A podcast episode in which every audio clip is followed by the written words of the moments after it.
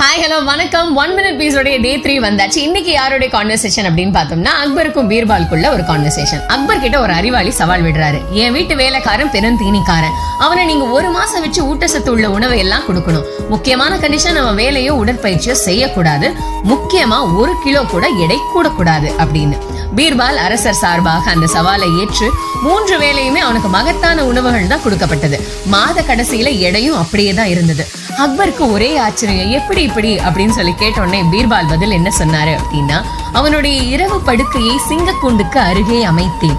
கூண்டின் பூட்டு சரியாக இல்லை என்று சொன்னேன். அச்சம் காரணமாய் ஊட்டச்சத்து உடலில் ஒட்டவில்லை அப்படின்ற பதில் சொல்றாரு. இதுல இருந்து என்ன தெரியுது அப்படின்னா அச்சமின்மையே ஆரோக்கியம். இது நடந்துருமோ அப்படின்னு நினைக்கும் போது அந்த பதட்டம் பயத்தை உருவாக்குது. இது நடந்துருமா? அப்படின்ற எதிர்பார்ப்பு நம்பிக்கையை துளிர்க்க வைக்கிறது.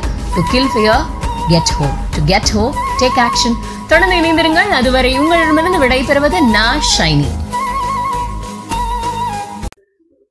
ஹாய் ஹலோ வணக்கம். ஒன் மினிட் பீஸோடைய டே த்ரீ வந்தாச்சு. இன்னைக்கு யாருடைய கான்வர்சேஷன் அப்படின்னு பார்த்தோம்னா அக்பருக்கும் பீர்பால்குள்ள ஒரு கான்வர்சேஷன் அக்பர் கிட்ட ஒரு அறிவாளி சவால் விடுறாரு. என் வீட்டு வேலைக்காரன் பெருந்தீனிக்காரன் அவனை நீங்க ஒரு மாசம் வச்சு ஊட்டச்சத்து உள்ள உணவை எல்லாம் கொடுக்கணும். முக்கியமான கண்டிஷன் அவன் வேலையோ உடற்பயிற்சியோ செய்யக்கூடாது. முக்கியமா ஒரு கிலோ கூட எடை கூடக்கூடாது அப்படின்னு. பீர்பால் அரசர் சார்பாக அந்த சவாலை ஏற்று மூன்று வேலையுமே அவனுக்கு மகத்தான உணவுகள் தான் கொடுக்கப்பட்டது. மாத கடைசியில எடையும் அப்படியே தான் இருந்தது. அக்பருக்கு ஒரே ஆச்சரியம் எப்படி இப்படி? அப்படின்னு சொல்லி கேட்டோடனே பீர்பால் பதில் என்ன சொன்னாரு அப்படின்னா அவனுடைய இரவு படுக்கையை சிங்கக்கூண்டுக்கு அருகே அமைத்தேன். கூண்டின் பூட்டு சரியாக இல்லை என்று சொன்னேன். அச்சம் காரணமாய் ஊட்டச்சத்து உடலில் ஒட்டவில்லை அப்படின்ற பதில் சொல்றாரு. இதுல இருந்து என்ன தெரியுது அப்படின்னா அச்சமின்மையே ஆரோக்கியம். இது நடந்துருமோ அப்படின்னு நினைக்கும் போது அந்த பதட்டம் பயத்தை உருவாக்குது.